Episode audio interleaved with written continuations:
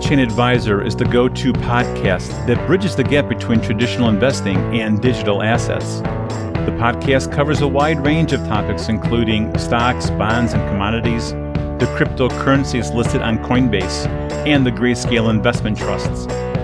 We're going to help you build an elegant portfolio of digital assets from the perspective of an options market maker and registered investment advisor.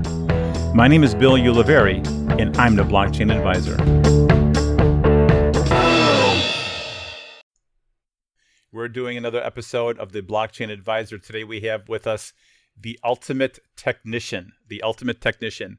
Uh, my friend and compadre that I've known since 1986 from the days of the trading floor, the options pit, Chicago Board Options Exchange, the ultimate technician. I am so thrilled to have a conversation with him today because we're going to talk about the markets. Specifically, we're going to talk about energy and why Bitcoin is so important. So, again, thank you. I'm going. I'm, I'm, since we're doing this anonymously, I'm going to refer to you. Would you prefer Morpheus from the Matrix, Neo as the one, or Professor X?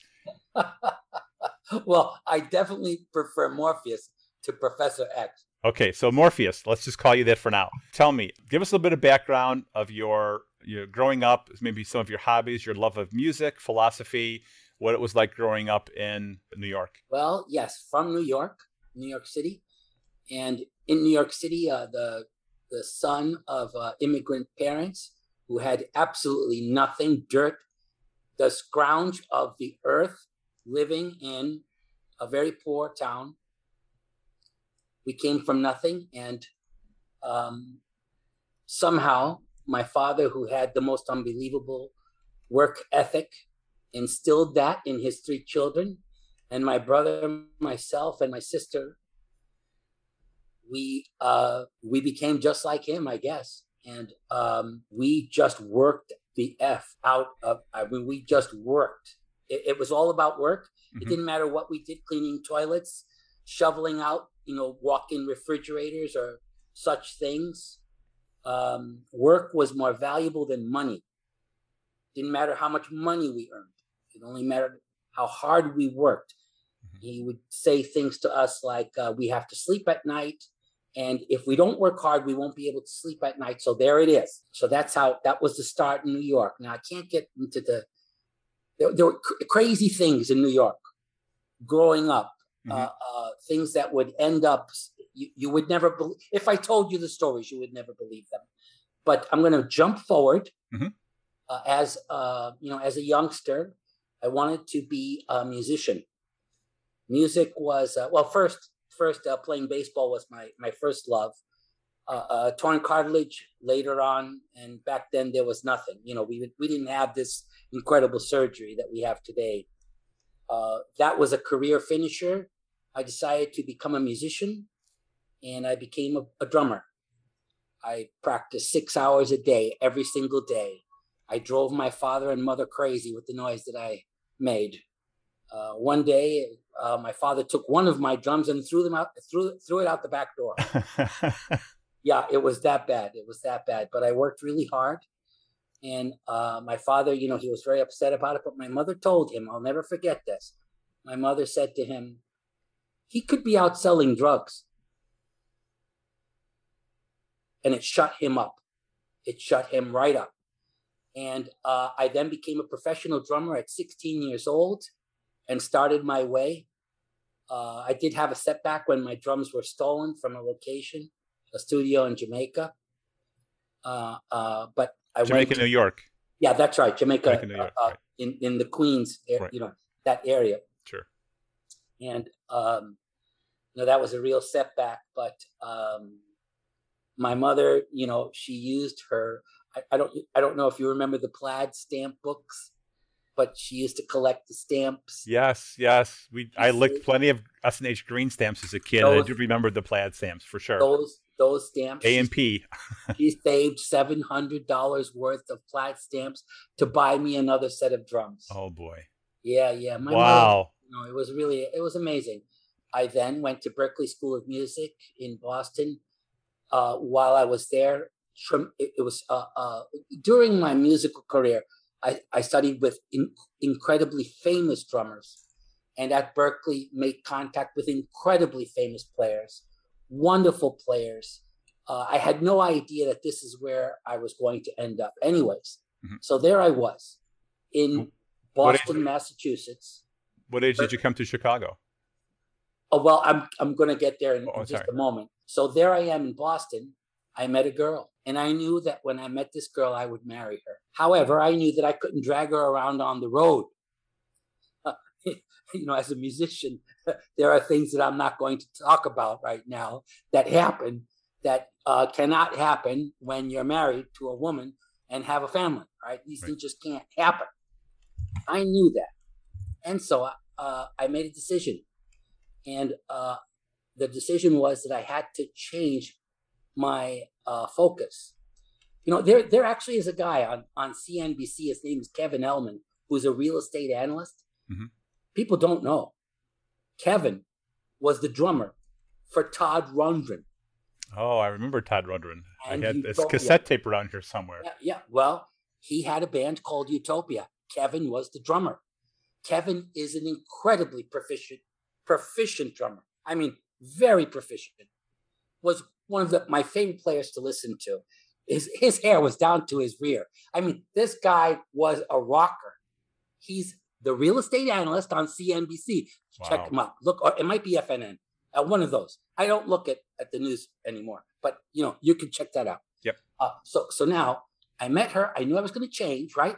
We fly out to Chicago for. Uh, no, we drove out to Chicago for a vacation, a one week vacation. I met her brother in law, who was a trader on the Chicago Board Options Exchange. Yep. Not going to say who it is, but he's trader on the Chicago Board Options Exchange. Was a DPM. The guy was, uh, uh, you know, one day out trade, wakes up, he's a millionaire, a mm-hmm. zillionaire? Uh, Superior Oil. I mean, it was just a radical. I right? traded in Superior Oil for, in, okay, so from 1982 until like 83 right, and a half. You know 84. the story. So you know the story. Remember that day when the market opened up a billion he had an out trade. He didn't split it. Rich. It's a great way of making money, but it's a hard way of making money too. Well, I won't get into the ethics of. What, it has a psychological impact on the trader when you, you make know, too much money in an out trade because you don't feel you deserve it. You made all this money, but you didn't really work for it. So we can get know, into the, philosoph- the, the well, philosophical ramifications of manhood and oh, easy money, no, but that's for another podcast. That's for another podcast. You know, we yeah. can talk about philosophy, and I can talk about that until the cows come home. Yes.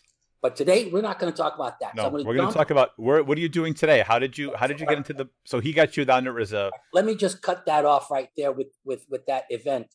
So this trader, who is the brother-in-law of my my wife, my my later to be wife, mm-hmm. we're sitting there having cigars on the lakefront, and he says to me, "You know, Pete, oh, right, you can strike that out." So he says, "You know, you've got the perfect personality for the business I'm in." I'm sitting there reading Descartes, right? I've got leather pants on. You know, you know what I'm saying? I mean, mm-hmm. this guy. So this is what he says to me: You've got the perfect business, uh, the perfect, the perfect personality for the business I'm in. I can't believe what he's saying. I my response was, "Oh, give me a break. I can't even add." And he said, and this is what his response was, which was profound. He said, "That doesn't matter. It's all about perseverance, and you persevere." And that's when it all began. I became a runner on the mercantile exchange, working for nothing. And yeah. I mean nothing. I made like $500 a month. I couldn't afford, I, I, it was unbelievable. The piddly amount that I had and what I had to do to support myself. I worked as hard as I could. In two months, I was made the phone clerk. In two more months, I was made the manager of the desk. And in two more months, I was hired by the most powerful options firm on the planet at that time. And that's how it all began.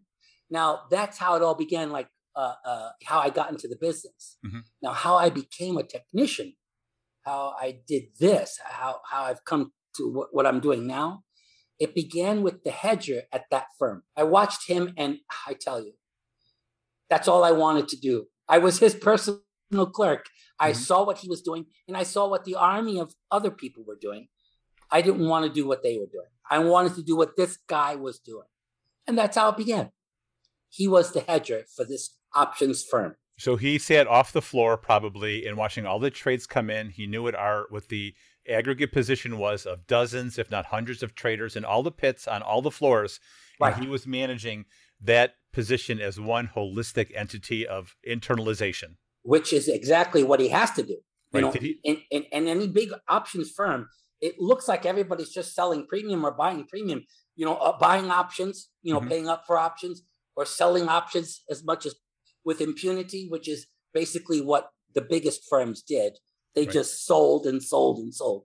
So the problem with anything is that the more you do, the more you have to watch, the more you have to scrutinize, the more you have to be guarded, the more you have to hedge. Yeah. So that's that's where it started, and that's what I do now. What I do now is do technical work, but for hedgers at firms.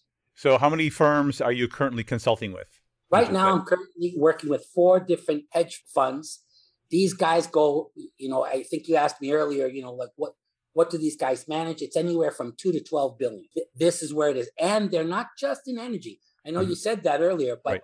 they're not just in energy. You know, primarily, if I were to say that if they were weighted in one or the other, I would say that they're more equity, okay. you know, more more in the stock market. Uh, uh, I there, there is a big fund that is heavy in energy, but they're also in everything else. Got it. So, but but mostly in energy. So I've, I've got to be very careful about energy. But the other guys are not in energy. You know, the other guys are more in equity. Um, you know, m- more in this what what everybody else is watching. Mm-hmm. And of course, that brings us to you know the market's always evolving. Yes. Uh, uh, you know, when we look at the hedge on on on the broad spectrum, we have to look at all the different products, which brings us to Bitcoin. So, well, let me just step back a little bit about Bitcoin. We'll get to that next. But my next question for you uh, is: so you've of course done this evolution of you know Fibonacci retracements, WD uh, Gann, uh, all that stuff, right? That's you know everybody's into that space. And do you want me to talk about that? No, stuff? no, not really. But what I want you, I just want you to touch a little bit on how maybe that might have slightly or uh, influenced you, but it's not really in my conversations with you on almost a daily basis for the last year or two. And now, while I've known you since 1986, it seems as though you don't really bring up that stuff very much. I'm going to be honest with you. Well, you I, found I, you have found and distilled your own way, and I want to talk a little bit about that. Well, I want to give credit where credit is due, and these, you know, you mentioned a few names there, and those names all deserve, they all command a great deal of respect. Uh, Gann, William Delbert Gann was an incredible uh, uh, man, an incredible trader, an incredible technician. Really, I think he's the father of uh, cyclical analysis. I don't think I, I, think he deserves all the credit there. Um, I, I, know that others deserve some, but mm-hmm. but Gann really, he really takes the cake. This guy lived the technical analysis of all markets, uh, the markets that he could get his hands on. And remember, back then in the 1920s, in the, in the 1900s to, the 1920s, he had to do this all by hand. Mm-hmm. And when I started out, I did it all by hand. Also. I remember you had all, a huge pocket full of charts that you would update every single day by every hand. Every single day, every single. I was up all night. You know, you you have to live it. If you're going to be, it's like playing the drums for six hours a day. You have you you have to live it. You just have to live it. It's the only way to become intimate with them. But even then, when you're doing it by hand, remember the limitations. We didn't have technology. Everybody's got, look what they have. Everybody's walking around with a smartphone. They think that they're doing technical analysis on their phones and everything. And, and uh, you know, I, my, I roll my eyes. What can I say? This is not what Gann did. No. Elliott, Ralph N. Elliott, was an invalid and he was in a hospital bed when he formulated everything that he formulated regarding Elliott Wave. A tremendous pattern recognition system, which still holds its water today. It's only been murkied by, muddied, murkied by uh, Robert Prechter, unfortunately. Mm-hmm. Um, you know, and it's not that Bobby wasn't a good guy. He was a good guy, but he was a very proud guy. Made incredible forecasts that, of course, blew up. And when those four, and this is this happens to everybody. Forecasting you know, they, is dangerous. Exactly. You make a forecast and you're putting yourself out you're going to get it cut off. Well, anyways, this is what happened to Robert Breck, which is sad because him and Andrew Frost, They really had a good partnership together, really great ideas. I think that their study of a particular type of correction was one of the some of the best work I've ever seen on that type of correction. But um, uh, so uh, that's Gann and Elliot. There were others. There have been others, other technical approaches mm-hmm. through the years that deserve credit. Well, so at that firm, looking at that hedger, I was inspired to use technical analysis in order to look at risk in the market, but from uh, not just one sector, but over many sectors. That ultimately leads us to the the core of the conversation, which I want to take, and that is, okay. you are one of the first people I've been able to have a logical and cohesive, ah. coherent conversation on the role of Bitcoin in financial services in the marketplace. For me, Bitcoin is like everything. Bitcoin is the alpha and the omega. Uh, it is the beginning and the end. It is the hedge and the not hedge. It is risk on and risk off almost simultaneously. Is it digital gold? Is it a currency? Is it uh, inflation hedge? Is it correlated? So give me your perspective as someone who advises hedgers on billions of dollars of assets your unique and interesting perspective on bitcoin and how does it play in the role of securities and assets and trading and hedging today? Okay well you know I, am going to mention a guy's name. Uh, back in the in the kind of um, late 80s there's a an analyst that worked for citibank. His name is john dessauer. And you guys can look this up if you want if you, uh, I think if you go to bookfinder.com, you might be able to find his book called International Strategies for the American Investor. This book really um, was uh, one of the more important books that I read. Um, he was the first. See, see, I I was working for a hedger at this big firm. Mm-hmm. I was trying to understand how he could hedge here in one sector a position that was on in another sector that wasn't liquid enough. That fascinated me. I'm going, how can how can he be doing this to hedge that? Traders well, are notorious for hedging orange juice with S&P 500 oh, well, or see, 10, 10 years with copper. Like it's it, you, this is a skill of the floor trader is how to hedge everything and pairs trade everything with something I, else. I, I love you. I love what you're saying because this is the art of hedging. You have to understand how markets relate to each other, but truly, not in ideas.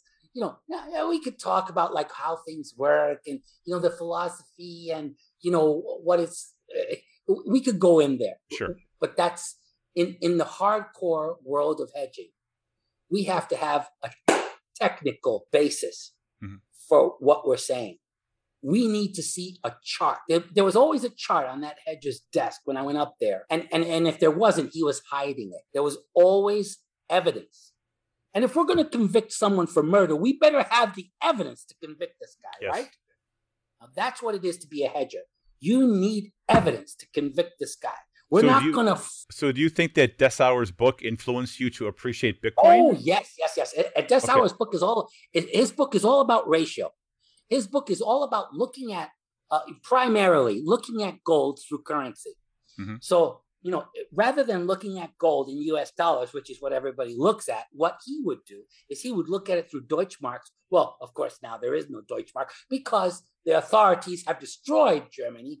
And, well, I'm sorry, that, that that's another story. That's for the third podcast, but go that's ahead. For the third podcast. So, uh, um, he would look at gold through the different currencies, Deutschmarks, Swiss francs, British pound, the US dollar. He would look at them all and compare them. And this gave him a better view, and the Japanese yen, by the way. And back then, let me tell you, the yen really had some clout. Right, it did. It, it really did. So, so he would look at gold through all of these different things. The inspiration, though, was to look at everything through everything. And that's what opened the door. It, honestly, if it if if it wasn't for being his personal clerk, if it wasn't for reading John's book, I don't think that I would have gone down this road because that's where everything fits in now for everybody. If one of the managers calls up and says this, I always have a that for him. I always say, all right, well, it looks like uh, just yesterday, here's perfect example. Just yesterday, uh, uh, Bitcoin was down 5%, I think it was. So um, someone says something about the S&Ps. I don't think it was the NASDAQ. So we were talking about NASDAQ and they were trying to represent to me that the movement in NASDAQ over the last few days, because it had been down against the S&P 500, it mm-hmm. was lower, it was weaker. They were trying to say to me that that didn't really matter. And I go, well, you know what? You might be right about that. It might be true that the NASDAQ being weaker over the last few days might not matter so much. But if it's down this much while Bitcoin is down that much, it matters. And and how is Bitcoin like when you first start bringing up Bitcoin? While it's been around for 11 years, it really hasn't been a thing for traders for GBTC for the mercantile yes. in 2017 listed it. When did Bitcoin first come on your radar, and why do you think Bitcoin holds a somewhat preeminent? Well, well, well, it was always on my radar. It was always on my radar. You know, I, I everybody's talking. You know, uh, uh, uh the, the, people in the market. It, it's not like they have their head in the sand about things that are up and coming. I mean, even Google started out at freaking 10, you know, 20 bucks a share and, you know, it's, it's here. Right. So, you know, the, someone's always talking. In this case with Bitcoin, um, when it first came on the radar, because it wasn't correlated with anything, it didn't have any value. So, like, if someone was asking me, like back then, because back then we had correlations, I've, I've been doing this since 1992. So isn't it a long time? I've been with my clients for years and years and years and years. And, and so when they ask me about a, re, when they ask me about the health of something, I'll always have a correlation. There was nothing to correlate Bitcoin with. So then, uh, of course, when a contract is very young, I did this for the mercantile a long time ago. So the euro, when it first came out, this is a good example actually. So the euro first comes out, right? There's no history on it. It's an amalgamation of these different currencies. And there's a different weighting for the different currencies. The Deutschmark was the heaviest one. So the mark calls me up. There's no liquidity in the euro pit. I hear that you are this and that. Can you put together a synthetic history for the euro dollar con for the euro currency contract? Wow, loaded question, right? But I've done this before. So I had done it before. So what I did was I took the Deutschmark, which was the heaviest weighted currency in the euro. Mm-hmm. I took all of its history going back to 1969 and I attached it directly to the new euro contract. I, I accounted for the spread, which wasn't that much. It was right. nominal and created a euro currency contract. What that allowed was it allowed for all technical systems, trading systems, to trade the euro currency with with a synthetic history. Now, Bitcoin would have, you know, this was a real um, uh, challenge, right? I mean, because when Bitcoin first came out, my my, there's really no weighting. You know, we we're not weighing all the currencies inside of Bitcoin. didn't have that purpose. You know, the centrals didn't decide to create the Bitcoin in order to get people to. Oh, I'm sorry. That's another podcast. Podcast four. Okay. Yeah, podcast. Four. So Bitcoin, it was so new. So how do we evaluate this new Bitcoin? So while every analyst, I'm not the only one, but every single technical analyst, we went back and we started curve fitting. We started looking at old patterns of metals, especially. Most people thought that Bitcoin would turn out to be a metal, some some kind of metal. Well, surprise, Bitcoin is a currency. It's not a metal. Now, not to say that it doesn't have a correlation with metal, but it is more of a currency than it is a metal. And that you could only determine by doing correlative studies. And, and that's basically how we, we that's how uh, uh now I, I have, you know, if I'm talking to one of the managers, if I say that if Bitcoin is down 6%, you better be aware then they know that they should be aware. Uh, uh, because I said it. Oh, yes, because I said it. But but number two is there there is there are hard statistics to support the correlation between Bitcoin and other markets. With Bitcoin as a currency, right? Because that's really in the original Satoshi Nakamoto white paper, Bitcoin is a form of electronic cash. Cash is US dollar primarily.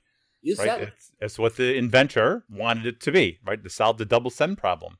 Yeah, you know, in the in the beginning, it didn't. It you know, it, it's. I think there's a great misunderstanding about gold. Everybody thinks that gold is a currency. Fact is, is that nobody carries gold in their pockets. No one's transacting with gold. All right. And even if the world is coming to an end and I've got gold in my pockets, you know what? If I don't have corn, if I don't have soybeans, if I don't have like something to eat, that gold is worth you cannot go to a Costco or a CVS or a store and do anything with gold. Let's be honest. It's interesting, but you still exactly. have to redeem it at a gold dealer, and there's my, a thirty percent spread. So what's the to point? My point. I, I yeah, get it. I, you know, and and it's been I'm a sorry. horrible inflation hedge. Yeah, I'm, you know, I, and I'm sorry if I'm talking over you. I, you know, we've had this conversation. Something, yep. you know, and then the market trades during the day. Everything's going so quickly. Of you know, of course, uh, a lot of times we don't have time to represent the basis for these, you know, perspectives. And we can't wait for the clients to wake up. All right, let's take it a notch higher then. What is your perspective on like what else are you saying to your clients about Bitcoin today? It's a threat, right? Hillary Clinton said that it is a threat yeah, I, to the financial system. Right. Wait, I, let me I finish. Try, I try not to talk about that. Uh, no, I, but but it's still it still kind of exists outside the system. It did up until recently. Now it's inside the system, which can be manipulated and influenced by financial services and yeah, Chicago Mercantile. Let's let's talk a little bit about that. But isn't that podcast number three?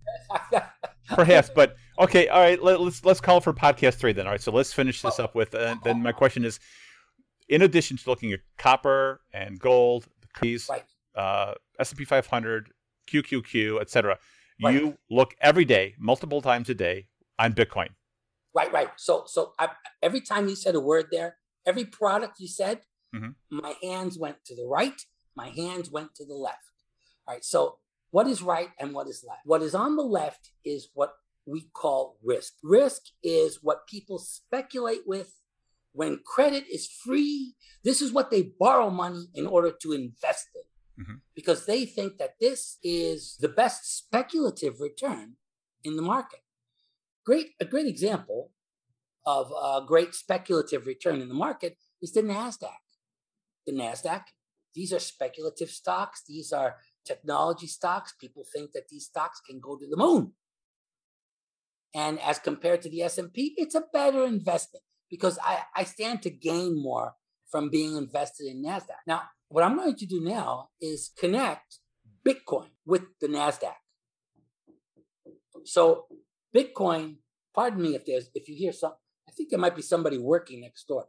Um, the NASDAQ, if that's speculative return, how do we compare Bitcoin to that? I cannot help but compare it in the same light. Bitcoin is speculative return. Now look at what's happened to Bitcoin. Come on. How do we determine what speculative return is? The NASDAQ has gone from zero to whatever it is. Bitcoin has gone from zero to whatever it is. Mm-hmm. This is this is what defines speculative return. Now, I don't care if it's Bitcoin, if it's NASDAQ, I, I don't care if it scales off of a snake. It doesn't matter what it is. If there's a difference between day one and day 10, and that difference is positive, well, as a technician, I am interested. Mm-hmm. So this is how Bitcoin first caught my attention. So then what I did was correlate the growth in Bitcoin, number one. Okay. with NASDAQ, number two. Now, I'm not saying that NASDAQ is the only other risk product. Sure. There are others also. But this is how it begins. You know, as a technician, you're interested in the performance. You're not interested in what it is. I don't care if it's Bitcoin. I only care if it performs. Same thing with NASDAQ. I don't care what it is. I only care if it performs. And you know what? If I have something that's up 10% and another thing that's up 5%, and I've got my guys in the things that are up 5%, you know what they're going to do? You know what they're going to do? They're going to say, You're not doing your job. I could have been in that, and you got me in this. You're fired. You're fired. You're fired. Just like that show on television. That's what they would have said. You, you, I, I, think you get where I'm going. Totally. It, it, we're talking about performance. So Bitcoin, what we're really talking about here is performance, and which is the reason why we must, must, must scrutinize this Bitcoin because it has a performance record and it does fluctuate. Same thing with NASDAQ, uh, except that maybe it doesn't fluctuate like Bitcoin has fluctuated, you know, we, we in percentage terms. But Bitcoin is still a very young contract. Indeed, it and, is. And, and so what we have to do is just keep apples with apples and oranges with oranges. We do have a situation in the world that is unstable. I we could talk about that in podcast number 12. right. And um, you know, I I you know, I, I by the way, I want to wish everybody the warmest wishes for the holiday season. This is the time of the year to be warm. And I don't mean physically warm, but mentally, you know, close to our families and everything. So uh, back to Bitcoin and, and the markets. Bitcoin, I have cataloged as a risk instrument. Risk on or risk off. It's a risk instrument for sure. Right. It's a risk inst- instrument. And you said on and off. I didn't say that, but no, since I you did. said that. Well, it's interesting because again, from my perspective, again, being in familiar with Bitcoin and Ethereum since 2016, there is a perception that to hold Bitcoin means that you do not have a position in U.S. stocks. You do wow. not have a position in the markets. You do not have a. You are somehow outside the system. And I say no. If you wow. have a position in Bitcoin, you still have a risk position, and we don't know how that's going to go. If we saw Bitcoin decline precipitously in during the COVID nineteen pandemic, and when Bitcoin turned around in March of 2019, um, March of 2020 is off to the races with our market. So exactly. for me, Bitcoin Bitcoin is like everything. Bitcoin is a, is a leading indicator right now in my book of well, what the markets are doing, and well, I think that this is interesting. At least they both go up at the same time. Right. At least we have to say that. I mean, I, I was going to say that you're stealing my thunder, Bill. No, no, no. I can never do that. No, no, no. What I what I mean. I can't steal the thunder of Morpheus. You are Morpheus. I can't help but agree with what you, you, especially what you said there. See, what you referred to there was an actual phenomenon. You know, tech technicals. This is why we're technicians. We're technicians because we're interested in actual phenomena. We need to know what actual phenomenon is. Mm-hmm. When AI analyzes an algorithm, it's interested in actual data, and, and it has to be the closest to actual that's possible. When the market in 2020 started rallying and, in 2021 started rallying, so when when um when those markets started rallying, they didn't rally isolatedly. They they they were rallying in tandem. This is what the technician who, you know, this is what the hedger is interested in.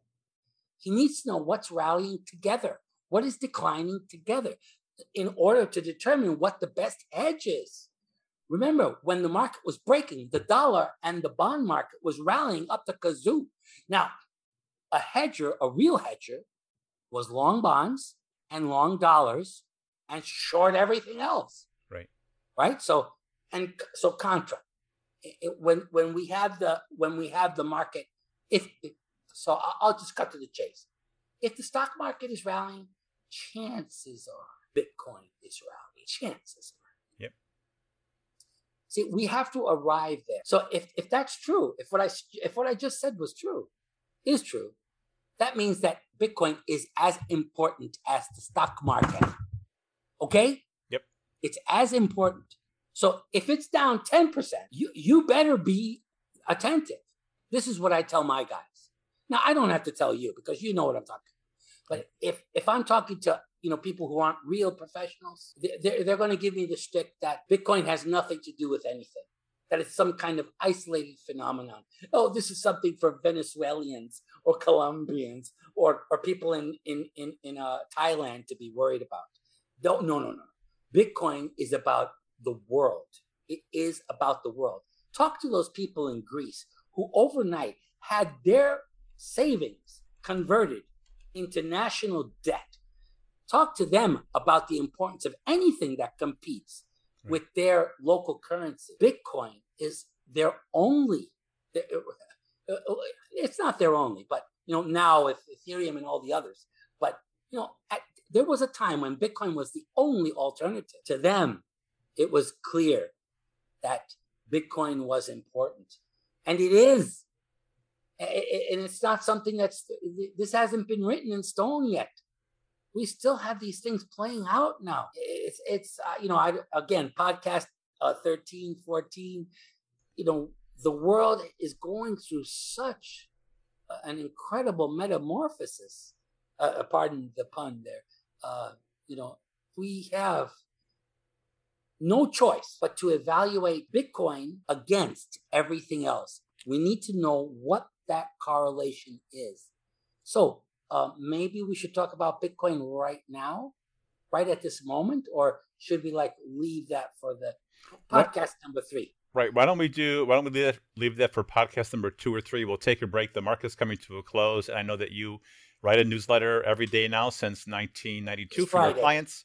It's Friday. you don't so, take you work. Uh, well, I, I, I am working, but I'm I'm. Tu es trabajo muchísimo. But you know, uh, uh, during the weekends, I do work a lot. I wake up, you know, at four o'clock, five o'clock every day, and we get going. And tomorrow I'll be up, you know, at five o'clock, and we're we're gonna be get. I and the truth is, this week has been a very important week. I've seen unusual fluctuations in Bitcoin. I have seen an unusual. Yes, I see that here too. Not the verdict the evidence isn't yet for me, but I'm still I'm still working on it. Well, you know, we're, we're just going to have to, you know, every I, I don't want to. I, I like I said, and I think I told you this in the past that you know I have a system. I look at the markets a certain way. When I talk to people about my system, I'm not trying to convert them to my system. No. What I'm trying to do is to share what I see, my vantage point of the car accident. I, I just want to show the jury my perspective on the accident, when the body flew out of the window, and where it landed. That's what my job is, you know. So that doesn't mean that I'm converting you. We can see the car accident from two perspectives and have a totally different. I mean, you've served on jury duty. I've served on jury duty. And let me tell you, things get hot back there. And by the way, I want a, a, a, a gratuitous plug. Everybody, has to watch 12 Angry Men. The version with Henry Fonda or the version in the mid 1990s with I I will, who? I will support both. William Friedkin directed the second one. The reason why that one is very valid is because one of the characters is replaced with another ethnicity. It is very, very crucial what happens with that person. So uh, this is how it is in, in jury duty we have people from all different walks of life females, males. We have different ethnicities. Mm-hmm. And then the tried are always from, they're always female or male, uh, different ethnicities. And so, you know, all of that comes into play.